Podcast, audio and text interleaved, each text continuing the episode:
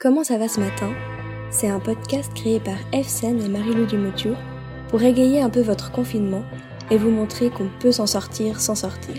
Nous sommes désormais plus de 3 milliards à être confinés dans le monde, près de 70 pays et Comment ça va ce matin? Eh bien, soyez patient, ça va aller mieux. Comment ça va ce matin? Le podcast en confinement.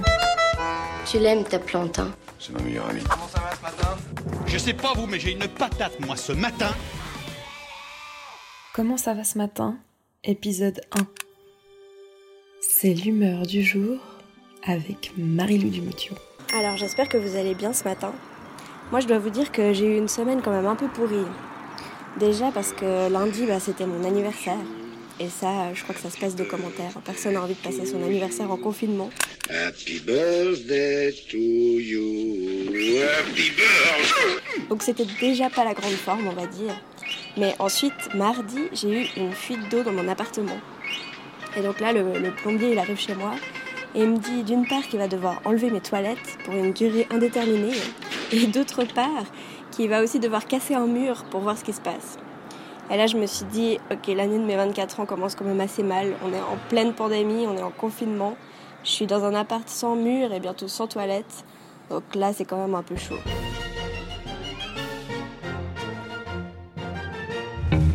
Les questions du confinement. Salut les confinés Bonjour. Hello Et salut. Parlez-nous un peu de vous. C'est quoi le truc que tu fais depuis que tu es confiné et que tu ne faisais pas avant J'aurais tendance à dire le sport, mais c'est faux. Une cure de sébum, ça fait une semaine que je me suis pas lavé les cheveux. C'est pas beau à voir, mais franchement, je sens euh, le mieux arriver. Franchement, m'ennuyer.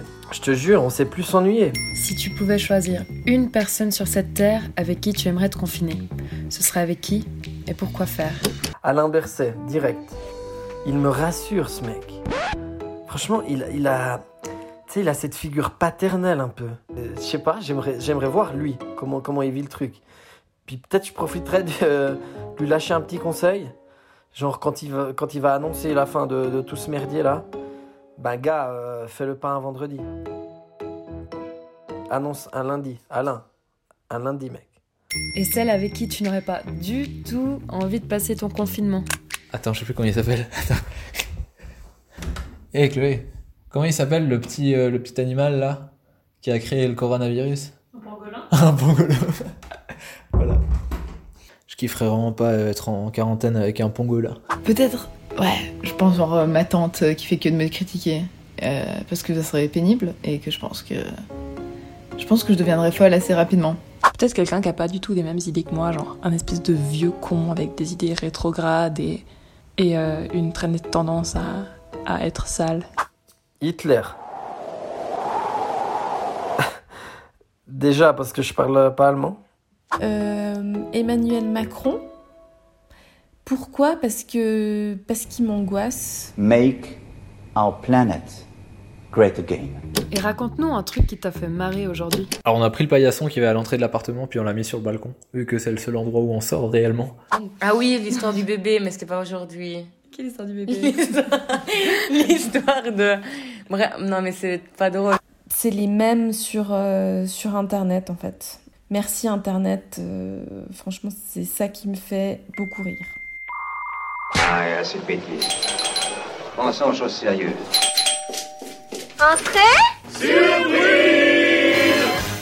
Pour ce premier épisode, on a eu envie de parler avec des artistes indépendants pour savoir comment ils se sont organisés pour continuer à travailler et continuer à être créatifs sans forcément sortir de chez eux. Donc aujourd'hui, deux colloques artistes genevoises nous ouvrent euh, leurs portes. Ginevra Mandeli, qui est tatoueuse à Genève au 33 Tours, elle est aussi illustratrice, qui s'est retrouvée confinée avec sa coloc Alice Iso, qui est elle aussi illustratrice et qui fait beaucoup de fresques murales. Valérian Felder euh, nous a aussi ouvert ses portes. Il est brodeur professionnel et lui, ce qu'il fait, c'est broder des mots d'amour et des motifs sur des t-shirts. Et notre dernier invité, c'est Fantin Moreno, qui est musicien sous le nom de Belle-Mail et aussi animateur sur Couleur 3. Alors c'est parti. Enchanté.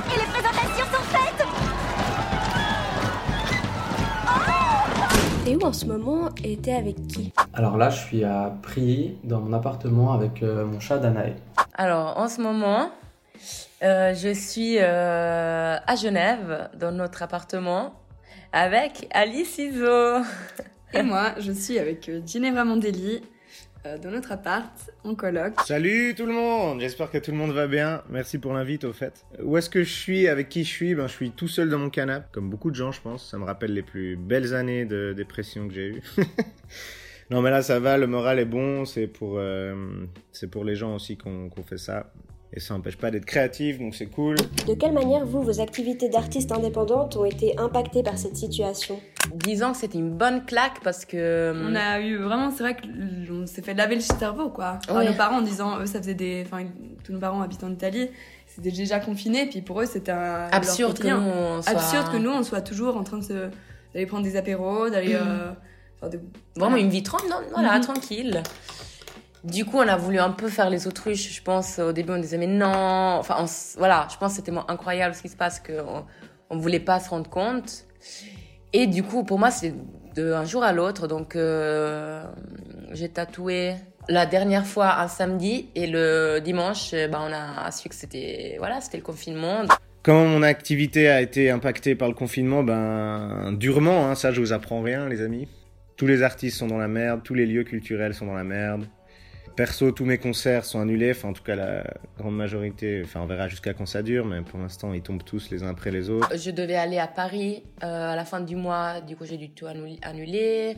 J'avais 17 rendez-vous à Paris, j'ai dû annuler 17 rendez-vous à Paris. Ensuite appeler toutes les personnes euh, qui avaient pris rendez-vous avec moi en Suisse et essayer d'imaginer un peu comment survivre quoi en fait. Moi, moi, je suis illustratrice, puis je fais pas mal de fresques murales.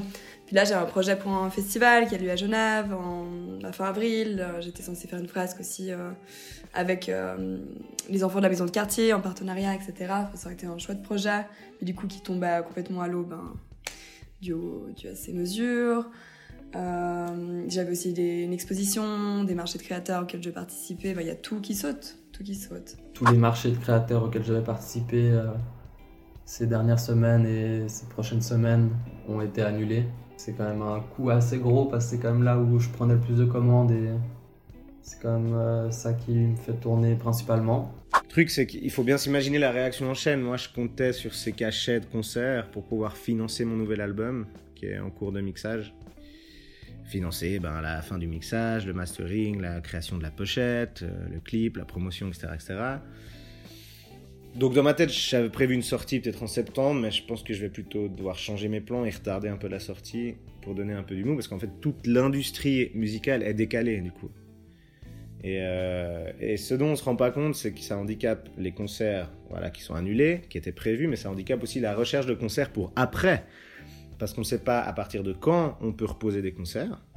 Et surtout, on ne veut pas déranger, comme on fait habituellement, les, les, les salles de concert et les gens qui font du booking. Parce qu'ils sont en train d'essayer de survivre, ils savent même pas si leur agence va survivre, ils savent pas quel est l'avenir de leur lieu. Et le dernier truc qu'ils ont envie, c'est d'avoir un, un type qui vient leur dire Je peux jouer chez vous, euh, bah je sais pas quand, mais quand ça va mieux. et du coup, c'est en fait, ça devient compliqué, on n'ose pas trop les déranger, ça devient compliqué même de chercher pour la suite. Je sais pas en fait comment les gens vont se retourner, surtout dans le milieu culturel et artistique. C'est, on va peut-être être surpris en bien. Hein. Mais c'est ça, c'est un gros flou en fait. Euh, On se dit maintenant, voilà, c'est comme ça, on met en pause euh, tout ce qu'on doit faire. Mais après. Et quand Et quand Voilà, donc. euh, Quand est-ce que c'est cet après C'est dur, je trouve, de justement se dire bon bah, euh, je vais essayer d'avancer sur ces projets, enfin de dire des projets qui en fait, on sait même pas quand est-ce qu'ils vont arriver. Enfin, rien qu'une exposition, bah là, je, j'aurais été censée produire, etc. Enfin, on peut tout finaliser. Mm. Bah là, j'ai pas très envie de produire pour ça, puisque je sais même pas quand est-ce que ça sera, quoi.